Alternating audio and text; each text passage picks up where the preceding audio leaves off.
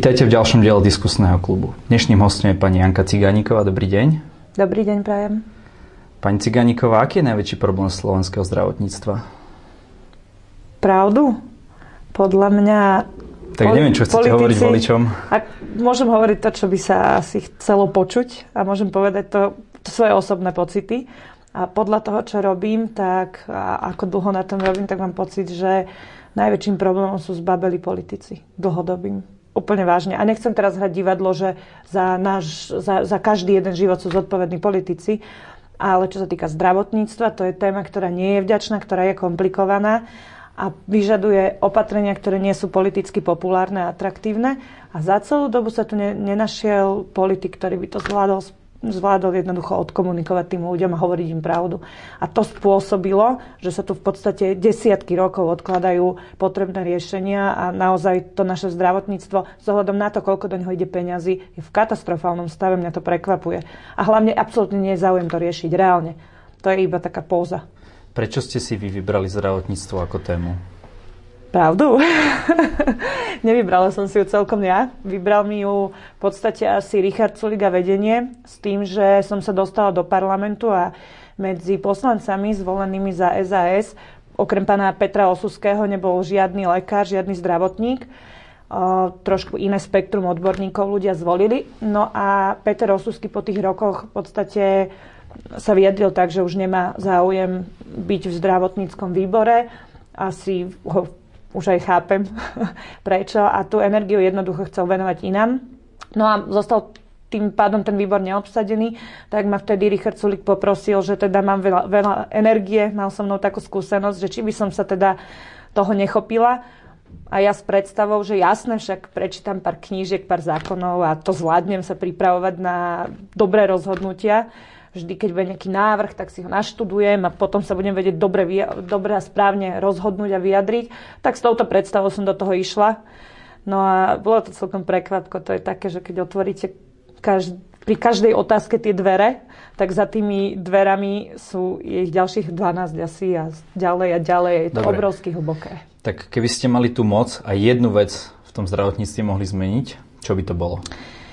Určila by som presne, čo má byť hradené zo zdravotného poistenia a kedy to majú ľudia dostať. Určila by som štandard. Prestala by som ľuďom klamať, že zdravotníctvo je zadarmo, lebo to nie je pravda. Zdravotníctvo, tak ako všetko ostatné, niečo stojí. A mala by som tú odvahu povedať, že z verejného zdravotného poistenia bude platený tento štandard a to, na toto majú úplne všetci nárok a povedala by som dokedy, aby potom následne mohli vymáhať. Lebo viete, teraz vám hovoria, že máte nárok na všetko zadarmo, ale ja neviem, na čo vám je onkologické vyšetrenie, ktoré dostanete naozaj, že po funuse, po termíne. A mm-hmm. takýchto prí, prípadov na Slovensku a v rôznych diagnózach je veľmi veľa. Povedzte mi, keby ste na mojom mieste a ste absolvent lekárskej fakulty v zahraničí, vrátili by ste sa na Slovensko? Nie som na vašom mieste, ale Mala som šancu byť v zahraničí, aj som bola a vrátila som sa na Slovensko. Ja si myslím, ja som taký emotívnejší človek a tomu Slovensku mám vzťah ako k domovine. Mám to tu rada. Myslel som z hľadiska toho zdravotníctva. No, ja to neviem oddeliť. Ako, aj či, či profesionálne, či, či z hľadiska zdravotníctva, či z hľadiska peňazí. Určite v akejkoľvek verzii, ja si myslím, že by som sa na Slovensko vrátila, lebo si myslím, že mám energiu a chuť to tu meniť a takíto ľudia by bolo fajn, keby, keby sa vrátili a naozaj sa nejak chopili to Slovensko prerobiť k lepšiemu a nenechávali to tým lúzrom, ktorí tu dlho sú. Dobre, tak sa spýtam inak. Na Slovensku je dlhodobo nedostatok lekárov. Veľa študentov študuje napríklad v zahraničí, v Čechách a tak ďalej. Čo by ste im ponúkli, aby sa vrátili? Ako by ste to spravili? Na druhej strane veľa zahraničných lekárov, teda lekárov, ktorí potom idú do zahraničia, študuje u nás, ale... Takže dvojitá strata. Mm, neviem, či dvojitá strata, či to takto nazvať. Strata to určite je. Strata to je, nie je to dobre nastavené, ale dôvodom podľa mňa je, my nie sme konkurenčne schopní, my nie sme schopní konkurovať v podstate aj zahraničie, čiže moja odpoveď na vašu otázku musí znieť tak, že my musíme zlepšiť podmienky, pracovné podmienky pre lekárov, aj pre sestry, pre zdravotníkov aby tu zostávali. Ja môžem mať prázdne reči, ale nie je to len o zvýšení plátov, nie je to len o nejakom zlepšení toho, toho prostredia, nie je to o tom, ako vyzerajú u nás teda štátne nemocnice a najšpičkovejšie ústavy, v akom prostredí musí tí zdravotníci robiť. Je to všetko dokopy z každého kúsok. Preto to zdravotníctvo vyslovene nutne potrebuje reformu a potrebuje poctivý prístup. Vy ste pripravili reformu, ktorá sa volá 105 krát lepšie zdravotníctvo. To môžem ukázať. Nie jedno, my sme ich pripravili 8. Jasné. E, venujeme sa teraz tomu zdravotníctvu. Keď si to otvorí človek, tak vy ste na prvom mieste. Znamená to, že ste medzi autormi. Znamená to, že ste ju písali primárne vy, alebo najviac vy? To sa nedá povedať. Znamená to, že som v podstate nejaký manažer toho týmu, to znamená tým líder a určite musím úprimne povedať, nie som človek, ktorý má najviac vedomostí alebo skúseností v zdravotníctve v tom týme ani náhodou. Sú tam teda iné kapacity, ale som ten človek, ktorý tie kapacity zastrešuje, nejakým spôsobom koordinuje. Tieto kapacity, všetci, hej, ktoré sú tu áno, napísané. tieto kapacity, ktoré sú tu napísané a všetci mm-hmm. dokopy sme vytvorili tento, túto reformu. Dobre, ešte na začiatok, ešte než sa k tomu dostaneme, taká bulvárna otázka. Na začiatku je pár tabuliek, ale nevidím tu veľa Excelu. Ehm, nebol proti tomu váš predseda? My sme, my sme si to tak navzájom zoškrtali. Najprv Mirišo, tá, tá, tá reforma bola asi dva, trikrát tak, tak hrubá, lebo tam bolo takým normálnym ľudským spôsobom vysvetlené, že teda o čo nám ide, že teda prečo, ako chceme pacientovi zlepšiť život, ale Ríšo nám dve tretiny vyškrtal s tým, že toto je svetový mier a nechal tam čisté fakty. A na revanš my sme zasa čo najviac tabuliek zosekali a, a chceli sme to vysvetľovať takým tým ľudským spôsobom, aj keď tabulky sú prehna, prehľadné. Pre soskárov určite. Pre ľudí všeobecne. Poďme, poďme sa dostať uh, priamo k veci, nejaké veci, ktoré som si poznačil. Hovoríte, že nie je vlastne definované, čo, na čo by mal uh, pacient získať nárok zo zdravotného poistenia. A v podstate tu máte nejaké, ako by ste to definovali, tak nám povedzte nejaký príklad čo by teda mohlo byť? Ako, ako by mohla vyzerať tá definícia poviem, už konkrétne? Poviem vám úplne jasný príklad. Tá definícia už konkrétne existuje. Diagnóz je okolo 11 tisíc podľa VHO a rozdelené ich máme už aj my v zákone od istého roku na tzv. prioritné a neprioritné diagnózy. Tých prioritných je okolo 9 tisíc a sú tam úplne všetky také tie bežné, ktorými sa stretávate, plus ešte aj množstvo nadštandardných. Je to naozaj drvivá väčšina mm-hmm. diagnóz, tak tieto všetky sú v prioritnom balíku. No a potom sú teda tie neprioritné, ktoré môžu byť podľa zákona už aj dnes poplatnené, ale pri moci máme vládu Roberta Fica, ktorá v podstate si hlasy kupuje tým, že rozdáva zadarmo, či už vlaky, obedy, plienky, lieky, čo je úplne že zlé, no tak rozdáva aj zdravotníctvo zadarmo, tváriať sa, že to tak je ale teda samozrejme to tak není, lebo to platia daňoví poplatníci. No a my sme teda si povedali, že na tie neprioritné diagnózy sa, nie že my, ktoré? politici, neviem presný zoznam, je ich naozaj, že je ich okolo 2-3 tisíc, ale na to sa musia pozrieť odborníci. To, to, to by nemal určovať politik od zeleného stola. To zase opäť raz povedia tabulky, porovnávanie, efektivita a úplne vážne, ideálne aj benchmarkom porovnať so zahraničím, jednoducho tie konkrétne diagnózy, nech sa, nech sa na to pozrú, pozrú odborníci a z tých nech povedia, aká časť bude hradená, koľko a tak ďalej a či, a či teda áno ale nemyslím si, že by mali mať ľudia paniku. Žiadne, žiadne radikálne zmeny sa v tomto uh, asi nebudú robiť smerom takým, jak, si, jak sa často snažia naši politickí konkurenti vyfarbiť. To vôbec nie všetky, všetky prioritné diagnózy zostanú bez doplatku, veľká časť neprioritných zostane bez doplatku a tie doplatky možno budú uh, zo začiatku teda skôr symbolické a pôjde sa postupne, ale podstata je v tom, my tam máme napríklad aj také opatrenie, že chceme vystavovať účet tým e, pacientom. A aby ste vedeli, podstata nie je iba v tom, že aby neprichádzalo k nejakým podvodom kvázi, ale hlavná podstata je v tom, aby si ten človek uvedomil, aká, akú hodnotu má tá zdravotná mm-hmm. starostlivosť.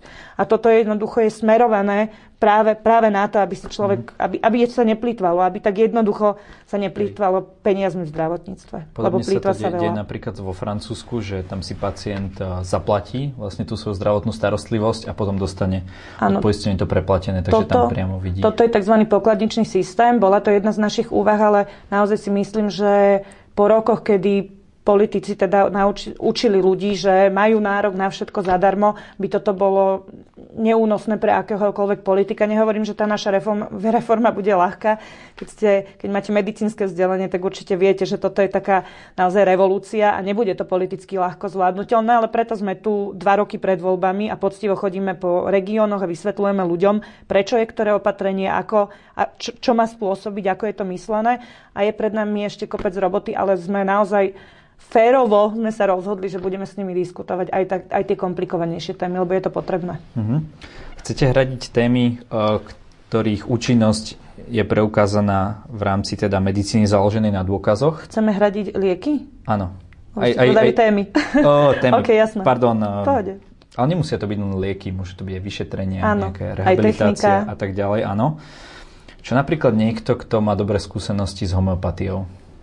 Uh, ja si myslím, že a nedá si, nie, a nie, že, že... pomáha mu to a nechcel ano. by lieky a namiesto toho lieku, ktorý by zaplatil, by chcel niečo iné. Tak to ja si myslím, že teda to na, na to, čo viem o home, homeopatii konkrétne, tak je to niekoľkokrát predsedený účinok čohokoľvek.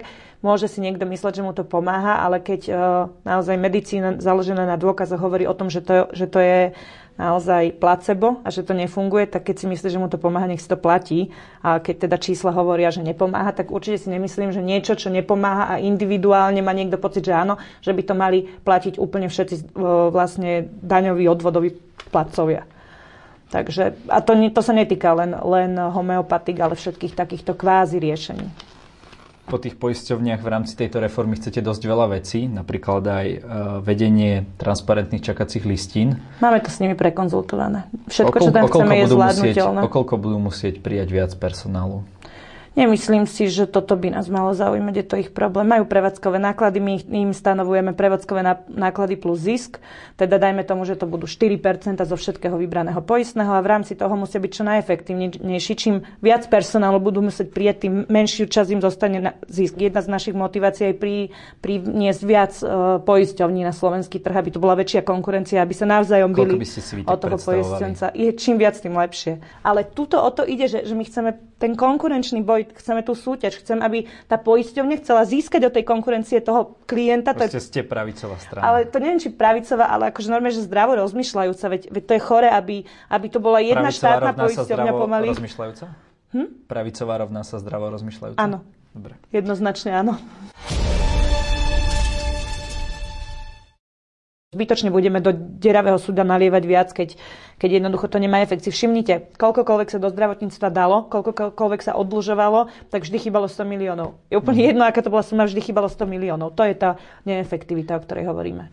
Píšete, že politici robia zo zisku zdravotných poisťovní niečo zlé. Vy by, Strašiaka, vy by ste ho nechali? Určite áno. Prečo? Potrebujeme ho, ro, rozumiem motiváciu. Prečo mal niekto zarábať na našom zdraví? Zarába aj tak, lebo všetky ostatné farmafirmy, dodávateľia, sestričky, lekári, všetci zarábajú. Je to normálne, keď pracujete, chcete mať z toho niečo, preto pracujete. A ja ale osobne teda potrebujem zisk. Ale oni ako... by zarobili, oni by mali na tie svoje Počkajme len, že, že ja potrebujem zisk ako motiváciu k tomu, aby som mohla dať tej poisťovni tie podmienky. Ja ju potrebujem motivovať, aby, aby bola motivovaná robiť to, čo ja ako štát, ako objednávateľ chcem od nej. Preto je rozdiel obrovský medzi tým, aké výsledky má štátna poisťovňa, aké majú súkromné, alebo aj v nemocniciach. Bohužiaľ, to je v tej motivácii práve, že ten zisk Takisto, jak vy, keď chodíte do roboty, tak keď budete mať slúbené odmeny alebo väčšiu výplaty za nejakú výkon, tak sa budete jednoducho snažiť robiť to čo najlepšie. A toto si myslíme, že je pochopiteľné a je to aj správne. Nakoniec, keď niekto si robí dobre svoju robotu a budú jasne zadefinované výsledky a budú, prečo by nemohli mať jednoducho za to svoju odmenu. A, a teraz sa rozfláka doslova okolo 1,5 miliard, miliardy v prepočte sa rozfláka na, naozaj na, na jednak korupciu, ale aj takéto lahostajné hospodárenie, akože plýtvanie, vyslovene plýtvanie. Keby toto sa nám podarilo eliminovať, tak keby sme tých 250 miliónov rozdelili na zisk, to je naozaj akože oveľa lepší deal pre toho občana. Uh-huh. Píšete, že transformujete ne- štátne nemocnice na akciovej spoločnosti. Ako si to predstavujete? Že ich transformujeme. Ale musím povedať, že pri tejto... Koľko tam bude mať podiel štát? Pri tomto, no, tu bol plán, že žiadny, ale tu sme boli až tak odvážni, že teda štát preč, aby ste chápali prečo, tak keď sa Saska dostane do vlády a bude mať v rukách v rukách naozaj tento sektor a dá tam nominantov, ako bol napríklad v sociálnej poisťovni pán Lopatka, ktorý mal že hmatateľné výsledky, tak, e, tak jednoducho naozaj si myslím, že by to fungovalo aj so štátnymi. Lenže problém je, že ľudia si radi volia politikov, ktorým slúbujú zadarmo, zadarmo, zadarmo. A môže sa stať, že po našej štvoročnej, osemročnej, to netuším koľko, ale jedného dňa určite príde niekto iný. A potom všetko, čo ste krvopotne ušetrili, a, a naozaj ste sa snažili a všetky výsledky, ktoré máte, tak za pár mesiacov niekto ukradne doslova. Takže tomto my vidíme tú neefektivitu. Nie, že by sa to nedalo. Štát by vedel zamestnať aj čestných ľudí, aj takých, ktorí by to boli poctivo ako svoje a, a boli by tam výsledky. Niekoľkokrát sme to videli. Ale problém je, skôr či neskôr potom dojde nejaký vagabund a všetko, čo ste našetrili, výpovede, čo ste dali ľuďom neefektívnym a ich rodinám v podstate zmenili životy, všetká snaha vyjde za pár mesiacov na vnívoč len preto, lebo tam príde niekto, kto nevie inak zarobiť, iba tak, že ukradne to spoločné. Čiže a už, toto je problém. Čiže už počítate s tým, že zase budú vládnuť socialisti po vás? No, neviem, či socialisti, a určite, keď sa tam aj Saska dostane, nepredpokladám, že na veky vekov amen tam bude. Alebo musím priznať, aj keď som na tomu bránila, ale majú pravdu kritici, ktorí hovoria, že v našej krajine to funguje tak, lebo za všetkým, čo súkromník vyviedol, hľadaj politika, ktorý mu to dovolil. My tu máme jednoducho kúpiteľných politikov, veď aj pri, napríklad sa často hovorí o tých 400 miliónov, čo si dôvera v podstate nejako uliala akože ako zisk a, a vraj nemorálny, ale doteraz nikto neukázal, v čom, v čom to bolo protiprávne. Ale aj pritom boli Ficovi ľudia. Pán Demovič, ktorý bol na úrade pre dohľad nad, nad zdravotnou starostlivosťou, toto musel podpísať politici s Ficovou väčšinou vtedy odhlasovali, aby nemuseli platiť dane z toho. To je akože pri všetkom hľadaj politika a, my sa, a to, v tom, teraz sa dostávam k tomu, v čom majú pravdu, že my sme chceli urobiť to, že odštátnime tie nemocnice, spôsobom, že oddlžíme ich, ale zmeníme ich na akciovky a keď sa dostanú do dlhov, tak potom budú musieť tie akcie predávať na trhu a budú tam prídu tam akcionári, ktorí investujú svoje peniaze, čiže nie peniaze ľudí, ale svoje vlastné, tým pádom človek nebude musieť viac platiť, ale ten už keď tam investoval svoje, tak bude dávať veľký pozor, čo sa tam deje a bude to vlastne prirodzene mm-hmm. strážiť. Okay. Lenže, lenže oni sa boja a to sa stane, že príde niekto bohatý, niekto, kto má veľa peniazy, zaplatí nejakému manažerovi takejto nemocnice, že dostanú do červených čísel, nech ju môžem kúpiť. A preto sme vymysleli inú verziu, ktorá je teraz novinka, bude v reforme 2.0 a to je dlhová brzda. To je ste ináč prvý, ktorý to hovorím. Dlhová, môžu byť štátne teda akciovky, ale bude tam spôsob dlhovej brzdy pre nemocnice, kedy bude verejnosť jasne vidieť, že tá nemocnica sa pomaly dostáva do, do červených čísel a budú tam opatrenia, ktorými nejakým, nejakým spôsobom budú musieť dať vedieť, že sa to deje. Takže OK, môže byť štátne, ale nech všetci vedia, keď to pôjde do červených čísel, že sa to deje, aby si ten, tá politická uh-huh. reprezentácia za to zlízla tú zodpovednosť. Pýtal som sa vás veľa otázok v tomto rozhovore, ale možno, že je niečo, čo nezaznelo. Chcete našim divákom niečo odchádzať, odkázať? Nech sa páči, máte priestor na túto kameru. No, možno toľko, to nemám pripravené, ale fakt úprimne asi toľko, že možno nech si všímajú, že, že to chce odvahu povedať tieto veci na rovinu a že, že nech počúvajú, čo hovoríme a vysvetľujeme. Ja sa fakt snažím, my sme boli teraz po celom Slovensku, vo všetkých krajských mestách, budeme pokračovať ďalej. Ja sa snažím ľuďom vysvetľovať, ak majú nejaké otázky, nech píšu, volajú, kritizujú, ale nech si všimnú, že nech neveria politikom, ktorým slúbujú, že niečo dostanú zadarmo, lebo politik nemá vlastné peniaze, on rozdáva peniaze ľudí. A my sa naozaj poctivo snažíme v prvom rade nie dať viac peniazy, ale čo najefektívnejšie nastaviť ten systém. Nech to akokoľvek znie, zdravotníctvo to potrebuje. Takže skúste si všímať reálne tie riešenia, čo znamenajú, lebo fakt to je premyslené. Ďakujem za rozhovor. S radosťou.